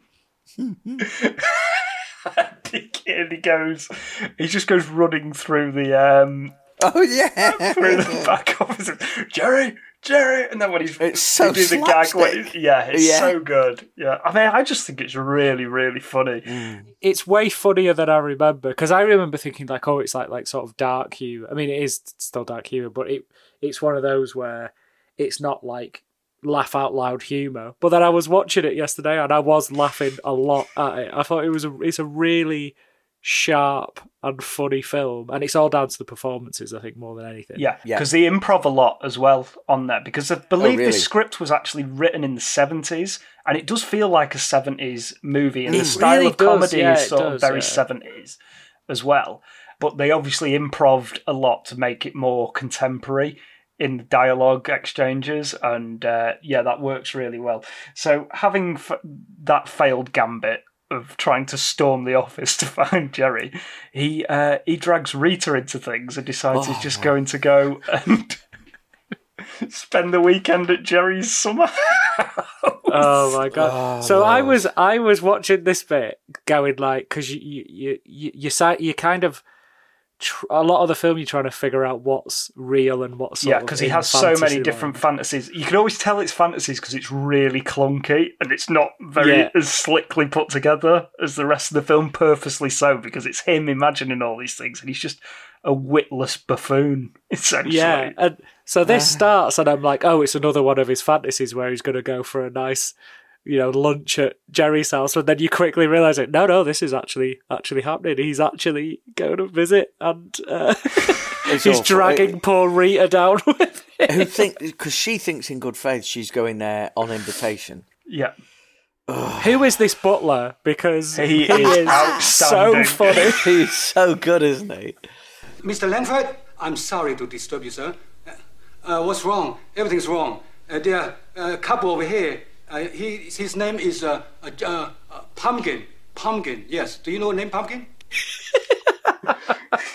But yeah, the, you know, hang on a minute. This is where I turn fully against Jerry. You know, having these lovely people in his home and treating him this way. Don't like that. Do not like that. So I Yeah. ju- honestly think like Jerry Lewis is so funny in this film because he's He just is. he's like a reluctant participant in the movie. He doesn't Yeah. he just doesn't want to be there at all. It's, it's, I think that's what makes the performance work so well. Yeah, in the context of it, like, like he just just looks so, so put upon up all the with time, everything. like crying out loud. just interrupted his round of golf in his little tiny shorts. Oh, and he turns up with his iron. And then he's like, "Oh, Jerry, did you have did you have a good golf game?" And like, and then he's just like trying to style it out. I mean, what did he think was going to happen? He's got he's got Rita playing his record. or is he, or is he so delusional at this stage that he's convinced himself that he was really invited? It, it, it's monstrous. The whole thing is monstrous.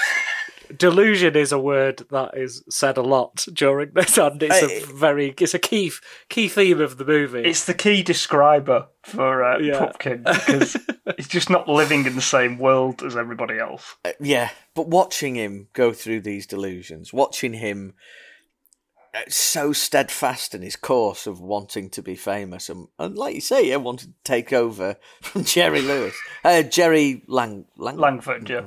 Langford. Thank you.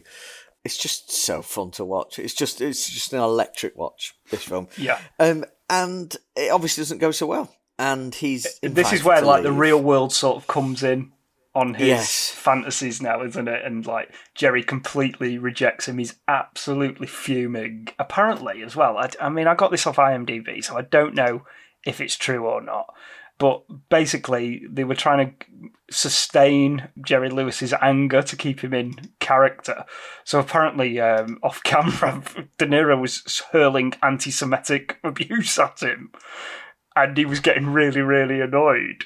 And then he'd go straight into the scene What? afterwards. But that's off the IMDb. I don't know how true any of that is. What? But yeah, it was. Uh, yeah, you know, De Niro was a was a full on method actor back in the day. It's just bananas. Yeah, Even thinking about that is just bananas. Yeah, I mean, I wouldn't put it past Method De Niro though to, to be doing stuff like that. Yeah. but, uh, Apparently, Lewis, who had never worked with method actors, was shocked and appalled, but delivered an extremely credible performance. he was absolutely furious. Paul is such a good I just like again on the trivia thing where just like Jerry Lewis just dismissing of all the praise, just like I, I wasn't that good at it. I was just really just being myself, and it's uh, no, really, really good. He does because Like, he's sort of the really straight good. man. Everybody else around him is the crazy person. He's Yeah, like, yeah. Yeah, he's just put upon, and everybody else yeah. is just a whirling dervish around him. He needs to be good for this to work. He needs to get this Um, right for it to work, and it he does get it right, and it does work. Uh, and they go back home, and then Is this where he has the fantasy about the wedding on the on the Jerry Langford Yes. show, which is just all of his fantasies are just so lame as well. Like It's so good. I, Petty. no, I, it is the pettiness is what like you know um, when when he's in this fantasy he's introduced on stage to his old head teacher who didn't rate and they him, make they make him rate him. apologize. You know they make him apologize. Sorry for ever being mean to you. yeah. We were wrong. in the wedding vows. We were wrong. Oh, it's so good. Um, and Rita being, you know, again, daydream Rita being dragged along for this ride is is way too painful to watch. When in fact, you know, she's gone home nursing the fact that she went on this wild goose chase to Jerry Langford's house and broke in out. essentially and got thrown out. Oh, I'd love to have seen the car ride back between Pupkin and Rita. Pumpkin would have styled it out. You know, he would have like. It was just a bad day for him. Just a bad day. He, you know, oh dear. So the the uh, this is when Ma- uh, Marsha and uh, Yeah, Pupkin- things kick up a gear from here. Yeah, and they just they do it on the street. It's the worst kidnapping. like they drop the gun in the gun. I mean, the It's gun good. is so fake looking as well when you, when, you, when you see it in close up. And he's dressed in like a Bahama shirt. They've both got these cataract sunglasses. Massive glasses. It's brilliant. It's But I think, Rob, you said it earlier. Like, I don't think he's capable of killing, and this is the scene where it's like, yeah, they're, not really capable of doing Yeah, something yeah, that bad. it. Yeah. because the way they do this kidnapping is just so ridiculous Honestly, with I the plastic they- gun Yeah, and the big no stupid sunglasses. it's so good. I, it, it adds so much to the enjoyment. Again, is it? So I know that there's nothing in it that would constitute it not being a PG, apart from arguably the suggestion of what Marsha does in a little bit. Yeah.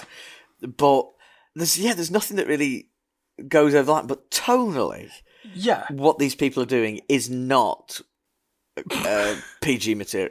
No, it's not. No. I, I, I'm surprised it hasn't been reclassified to at least a 12 because it Hmm. is. Yeah, there's there's some very sinister stuff going on with it in the theme. It's like There with is the um, yeah. Do you remember the the old apocryphal tale about Tobe Hooper trying to get uh, a PG for the Texas Chainsaw Massacre because there's not actually any violence shown in it, and like because you don't see any blood or any guts or anything like that. It's just all suggestive. It's all in your mind. like no, and it was like, well, give me some cuts and I'll cut it and get it down to a PG. It's like we can't. It's the atmosphere of the film. yeah, yeah, yeah, yeah, yeah, yeah, yeah, yeah. You could not So take good. anything out of this that would make us release it as a PG because it is just too oppressive and upsetting. And this It- is very no, much the true. same way, but it's yeah, it's got um, it's got that old PG rating on there. I didn't know it was a PG. That's Yeah, that's, yeah. that's So uh, on Disney, it's rated as nine plus. Well, Loads of nine-year-olds flipping just love like kidnap movies. on, on a Disney platform as well, which you could easily just stumble across. Oh, I'm going to search for comedy, and King of Comedy comes. Oh, I Seriously, like you De enjoy I'll- It's I like Scorsy to for the meet the parents. I'll, I'll watch that.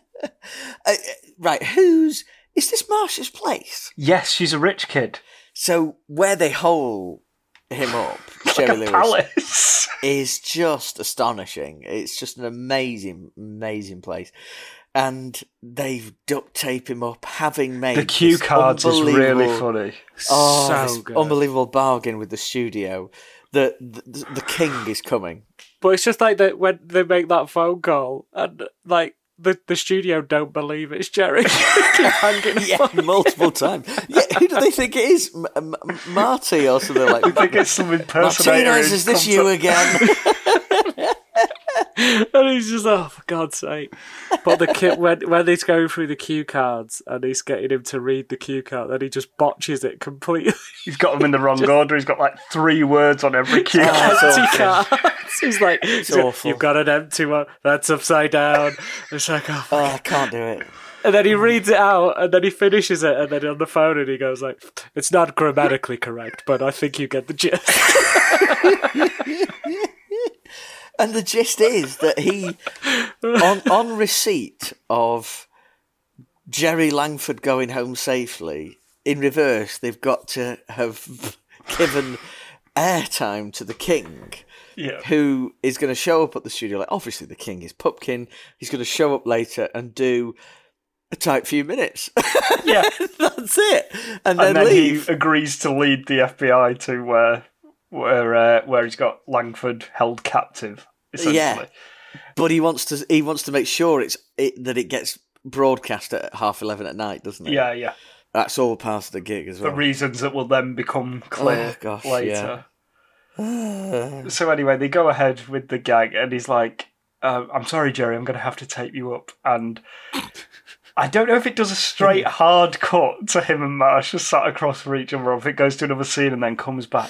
But the amount of tape that they put on Jerry Langford is just one of the funniest things I have ever seen. Like he can't move. he just looks like a turtle.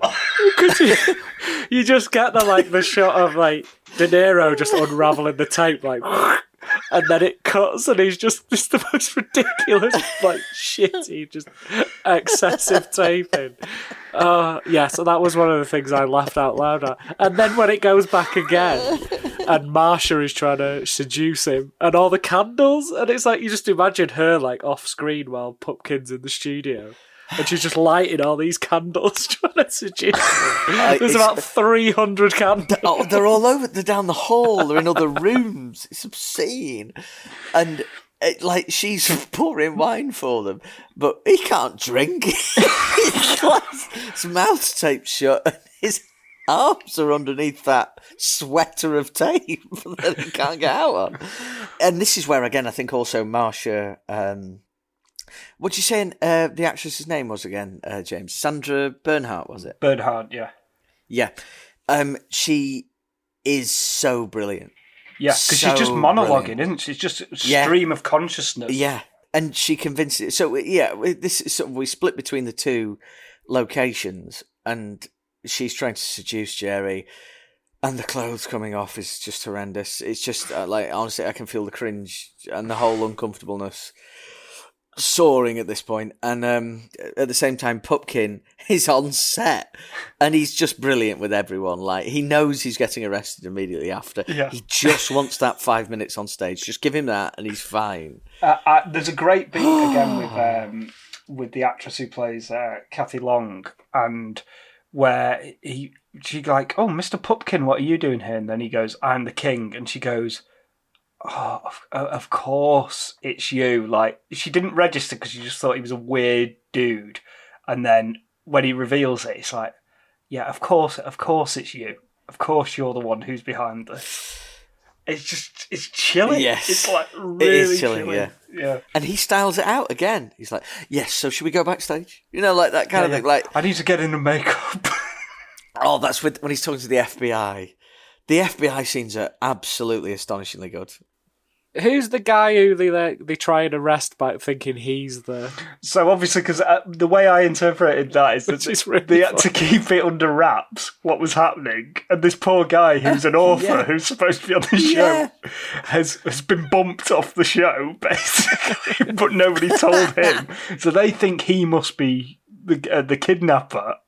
And, they, and that's when Pumpkin sneaks onto the set. Essentially, it's brilliant Yeah, because because he's got he's trying to get his name, and you go, but your ID's different to what you said. Is oh, ah, it's, it's a pseudonym. I'm an author. He's like, why do you do that? He's like, well, that's my business. I'm an author. it's really good exchange.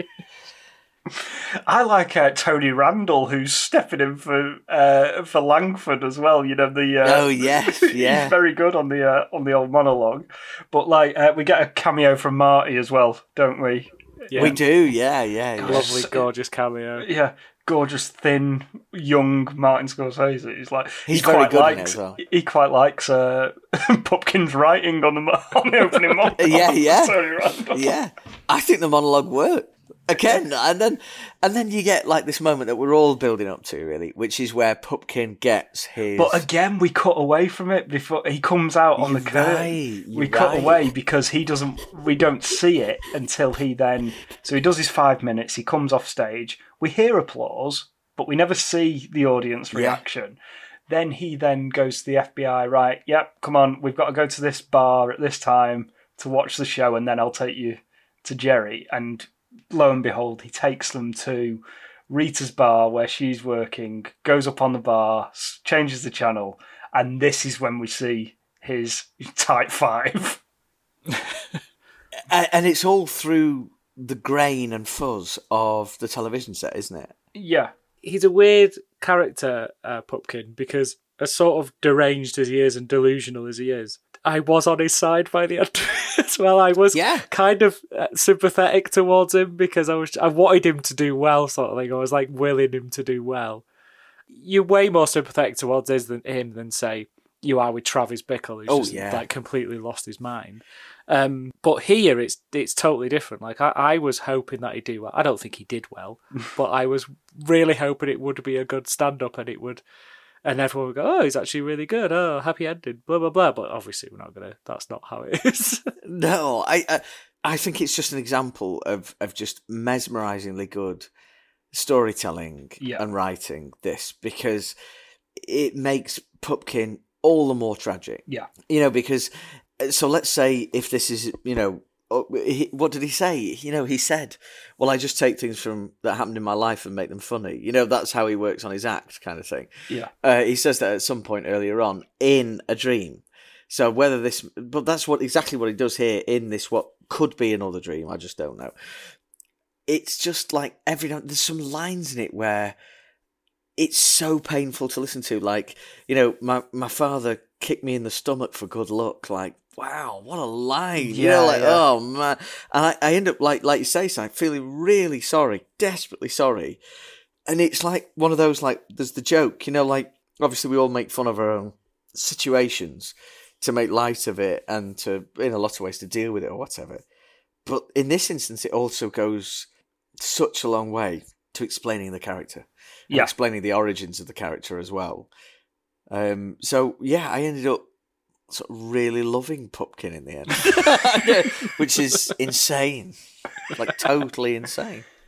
He does. I think that's very good that they they resist the what will have been discussed and was actually put forth by Jerry Lewis that Lewis suggested an ending in which Rupert Pupkin kills Jerry, but it was turned down, and that would just be Taxi Driver then, or It would, yeah. or No, it worse, would- it would, it be would, it would be Joker because that's basically what happens in Joker Mm. is that he becomes obsessed with a with a talk show host and he goes on the talk show and he murders him.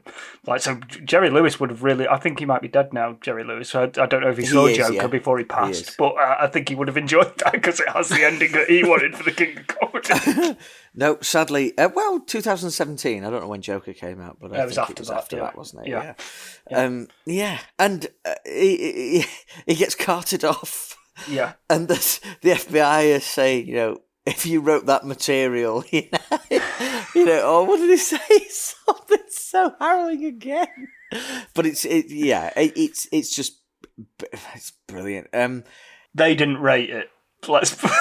they, they didn't no they didn't rate it but and and meanwhile jerry langford has escaped mid uh, seduction attempt by marsha he sprints out pulling bits of tape off his ankles down the street and she runs off down the street chasing him in her underwear which is uh, it's so Yeah. unedifying um, And then he stops at a uh, a TV store, doesn't he? And Oh, Pupkin's face is filling all the screens Yes, in the yes. in the store window. Oh yes there's this amazing epilogue where Now this is this is the question because again this is very similar to Taxi Driver. me, Taxi and- Driver, me and Simon yeah. were discussing this the other, the other week, weren't we, about the ending of Taxi Driver, whether it's Yeah. a dream sequence or if it really happened or not. And this one is it's the same. It's almost the same ending. Like, did he he went to prison for six years for kidnapping Jerry, but it turned him into like a an overnight sensation. And then he like wrote a memoir when he was in prison, and then had uh, the film was being uh, the film rights were being were being lobbied for, and then he had his own show to come back to when he came out. Now, is that a fantasy, or did that really happen? What's your what's your take on it? because I would have said it was a fantasy, but then having spoke to you, James, about the taxi driver one, and then how you how you got because I watched Taxi Driver and thought, oh, Yeah. this is surely um, a delusion of him. Like he believes what he's done has created this hero and blah blah blah. And then you said to me, he was like, "Yeah, but that is that not what the media would do?" And you're like, "Oh God, yeah, they would." Uh, so it's like, is that what people would do? Like they would find this crazy kidnapper guy fascinating and entertaining, and Yeah. would give him all that he wants, and it would be like people probably would buy his memoir if he wrote one. So it's yeah, it's, it is exactly the same. Yeah. It's exactly the same ending as um, Taxi Driver in that in that sense, where it's like you can read it both ways. Absolutely, Absolutely, yeah. I think it's a killer ending. I think it's really, it's really amazing good. yeah I, and i definitely think it's real i Yeah. definitely think this is what happened Yeah, I Um, think it's real. you think think it's because real? because this is you're right because I think this is also a little bit of a uh, Scorsese having a pop at the media as well. I Yeah, think you know, and a lot of this, uh, you know, so much of this is Scorsese having a, Yeah. a pop at the media and making a social comment about this. But like, definitely for me, that Yeah. someone who kidnap, picture someone kidnapping, I don't know, Graham Norton in this country, right? Graham. and then make Graham Norton, you know, like Nicky's, you know, someone turning up on the sofa instead of Graham Norton, and then going to prison Who were the for a guests couple of on years. that episode? Um, right. no.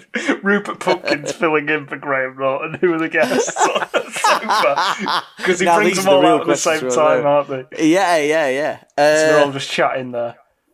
yeah. Oh, who could we have? Uh, well, I, is it topical? Because we could go full Bob Oppenheimer. Margot Robbie, Chris Nolan, Greta Cillian Gerwig, Murphy. and Cillian Murphy. Yeah, we could have all four. yeah, and they're all just like, "Who's this guy?" Who is this? and and then and then you know, but then like afterwards, like yeah, I'm the guy that literally kidnapped my way onto the primetime television. Of course, you're going to read that book. Of course, he's going to end up with his own show. Of course, this is exactly how the media works. Of course, it Yeah. is. See now, for me, uh, with Taxi Driver, I think that what happens is the reality of what happens because of the people that he murdered and the way that they framed that uh, that story of him saving young Jodie Foster. That that seems like a righteous act. With the King of Comedy, I think it's all a fantasy. Mm.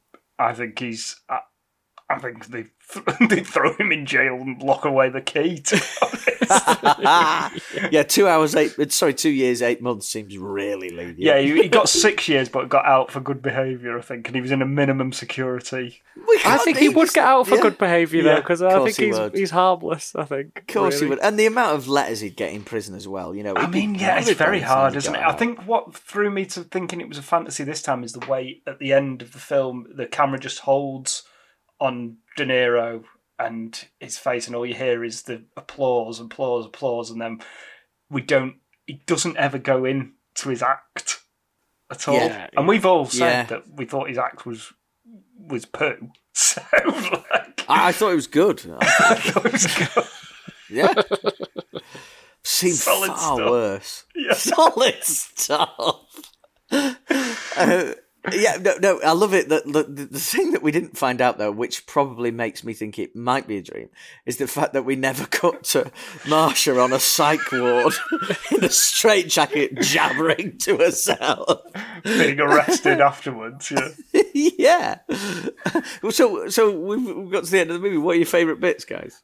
Um, the, the summer house. The summer house is Oh, absolutely yeah, brilliant. that's so hard to From the minute they arrive, and he just blags his way in there, gives the uh, gives the butler Jono the uh, his cases, and just spins him a story. Then Jono gets straight onto the phone to Jerry, and he's like, "I'm having a heart attack here. They're in there. They're touching stuff. I don't know what they're doing." He just his delivery is so funny. It's so good. and then that bit where he's trying to let Jerry into the house, right? He really couldn't open the door on the set. Oh, really? So then when Jerry comes in, he goes, What the hell are you doing? I've been out there for eight minutes. That's an improv line. oh, that's so good. So yeah, I just So I, I just love that scene. It's so good. Every, when It you get very nearly all of the principals in the in the same place at the same time, and then just throwing in this this this butler who's in two scenes and absolutely nailing it, hitting threes from all over the place. so he's good. just too funny. The way he's like freaking out on the phone. is so funny. so, what's your favourite bit? Oh, I love that scene. Uh, mine's a, it's a, a, a really innocuous bit towards the start of the film when um, Rupert's trying to ring Jerry's offices. And he's doing so from a bank of payphones. Oh, so and good, everyone's kind of like kicking off, like, you know, can I use the phone? Blah, blah, blah. And there's like a bit of a kerfuffle. And then it cuts. And then it pans back to the phones. and he's just like on the phone, just like hugging the phone, just like guarding it from anyone. he's trying to. And De Niro's just got this amazing pose where he's just proper like hugging the phone and oh, just, just uh, again one of those laugh out loud funny moments. Um, but then also when when Jerry's just like walking down the street and that woman's going, Can I get an autograph? Can I get an autograph? And he's like, No. And she goes, I hope you get cancer. I hope you get cancer. It's such a funny line. So these entitled people, like, Ah, yeah, yeah, so, yeah, he so could good. stop his day and and just give you what you want, and she's like, ah, yeah, I hate you. Oh, you get cancer.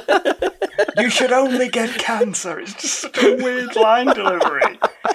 Uh, apparently, that really happened to Jerry Lewis, and Scorsese just set the cameras up and let him direct that entire interaction. That's an actress who's on the phone, I have to say, but that act- that interaction actually happened to him in oh his real God. I'm not life. surprised. Just, Love it's it. like the people who like interrupt celebrities in restaurants, and Yeah. interrupt them anywhere in their everyday life, and then they get pissy when they don't do anything, and they're Yeah. like, "Oh, this is how you treat your fans." And it's like they don't owe you anything.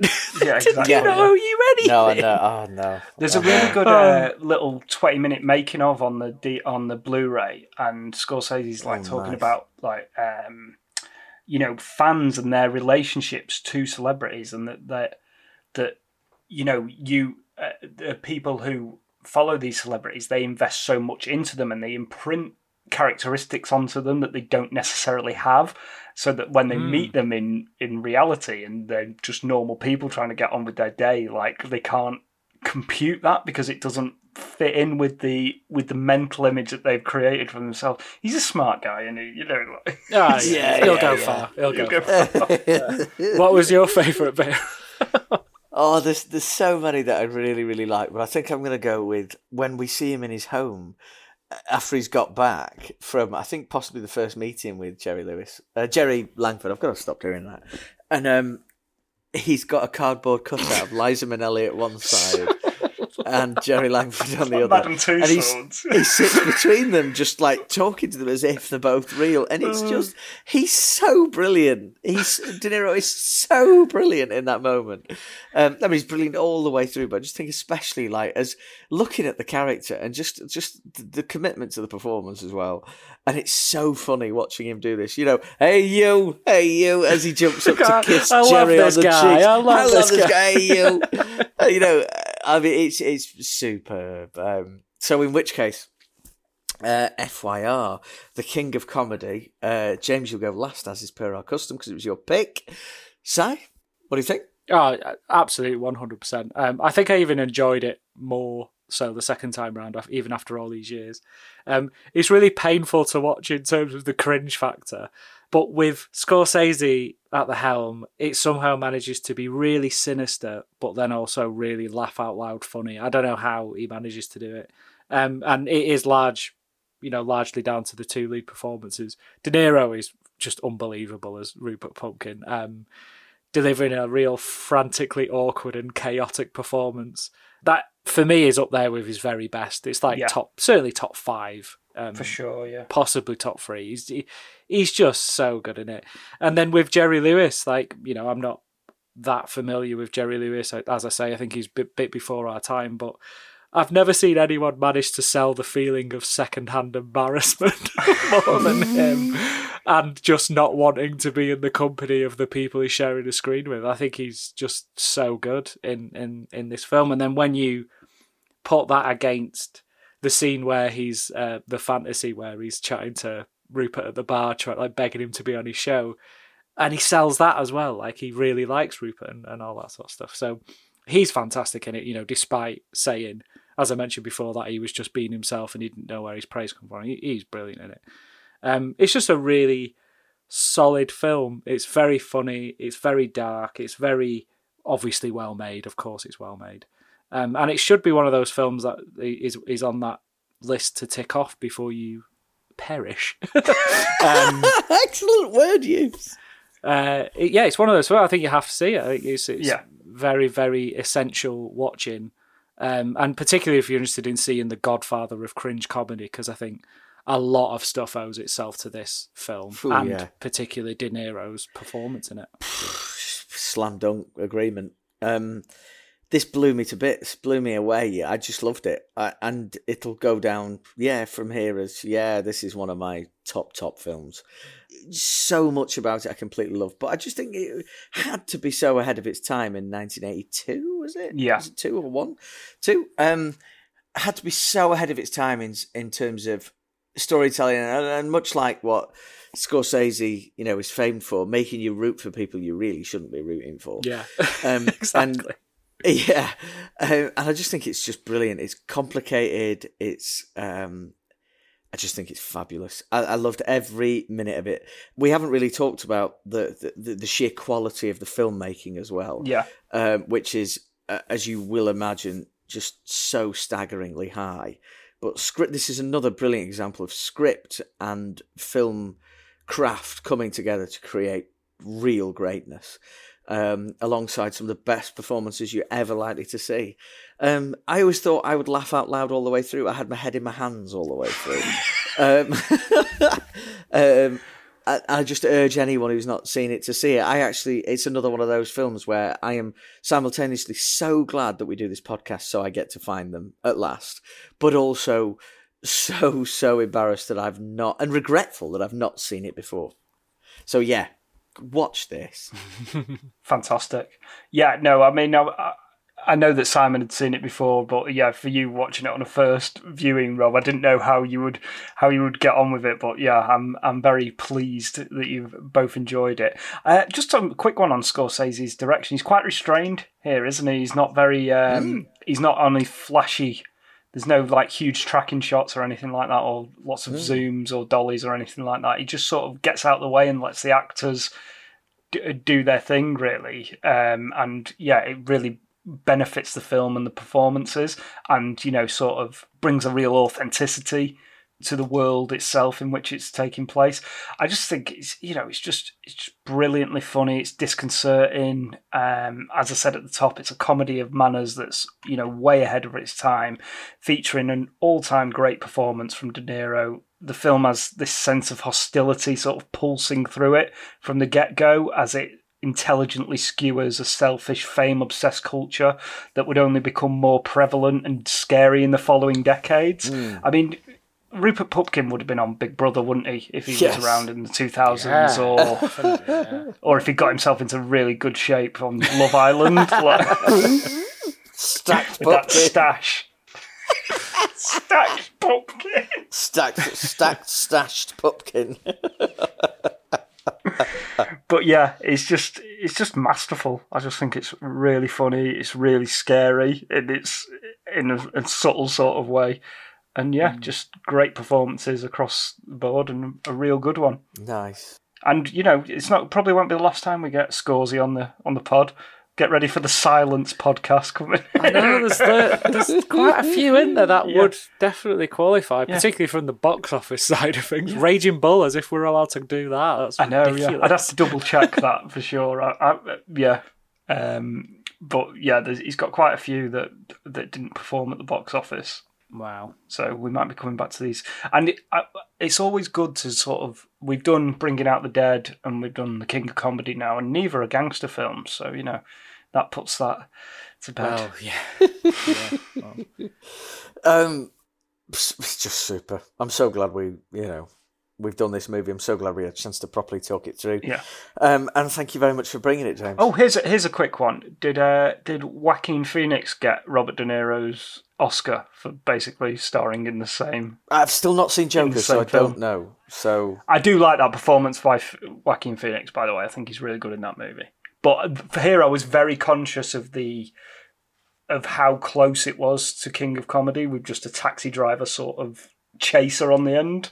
Yeah, that that's why I don't. I was kind of confused why it got so many plaudits that film because it was just a mix of those two movies, and it Yeah. wasn't even trying to be sort of secret about it or like s- clever with it. It was just obviously a rip-off, just with Joker in there. Uh, it's just weird, but yeah, it was a really good performance and a Yeah. decent film. But um, yeah, enough of that. Watch this instead. Uh, well, superb. Thanks, boys. Great to have a chat as always. Um, whose pick is it next? Is it yours, Simon? It is. It is. It is. And what do you have coming to uh, to our To our shores? eye sockets? Shores, eye sockets. What metaphor will we go for this time? So from Martin Scorsese's King of Comedy to who I believe is the current King of Comedy, um, we'll be revving up our motocross bikes and donning our fake moustaches for the Lonely Island's first foray into movie land and Hot Rod. Hot Rod is good. Hot Rod is really good. I Um, again never seen.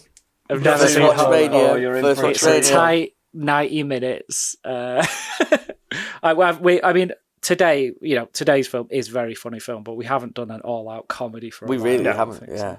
No, Hot Rod is less sinister than the King of Comedy. I think. Um, but yeah, somewhat controversial. I just think Andy Samberg's the man, and we will discuss at length why that is the case. oh yeah, that'll be uh, great. next we meet. Excellent, excellent. Well, um, I very much look forward to. Um, I nearly said MacGruber, so it's not MacGruber. Sorry. we have done MacGruber, haven't we? We Oh, have. and pop star, yeah, it's in that Yeah. same sort of wheelhouse. It Yeah. is, is, yeah. It's because this week, um, you know, uh, I took my wife out for dinner and we listened to the MacGruber soundtrack on the way there.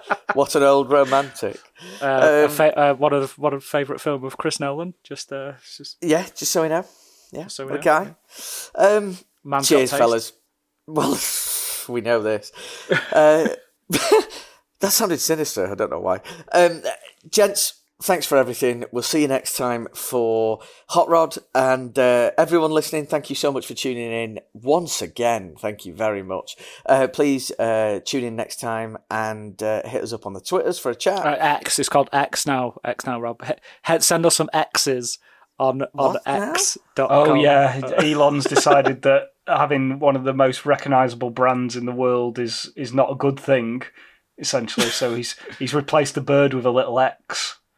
Is this a joke? No. Yeah, he's he's, re- he's rebranding Twitter from from Twitter to X. Well, how do you, s- Something or how do you say? Well, dude, I It's, don't want it's not an been X established phone. yet. That looks well it's not been established. anyway, anyway, Right. topical. finding out things in real time here. Amazing. So, e- X us. Uh, Yeah, we're, we're like. just going to keep calling Twitter until he boots us all off, basically. Tweet us at FYR Film Pod and give us five stars on your subscription service of choice. Thanks so much, everyone. Uh, and yeah, take it easy. Have a lovely time. Say goodbye, boys. bye bye. Bye bye bye. Uh, anyone for a potato and leek cup of soup? I'm gonna have to stock up and get him in and just like do a midnight. Honestly, you got to try soup it. and Is it? Maybe it's. I I would say it's since turning forty, but it's not. I've been doing this for a long time. It's key to have freshly ground black pepper in the cup of soup, though, isn't it? and triple season, yeah. And tr- yeah, yeah Uh, okay. In the cup before you put the powder in. Then do the powder. Does he not already have the season in the powder? Of course though? it does. You're making it really salty. No, no, I don't. Making salt. me thirsty just thinking Oh, about it. pepper. Just pepper. Oh no, I want to feel like I want the outside of my lips to feel singed. That's what I really want. You know, you're sipping like, oh yeah, really got it that time.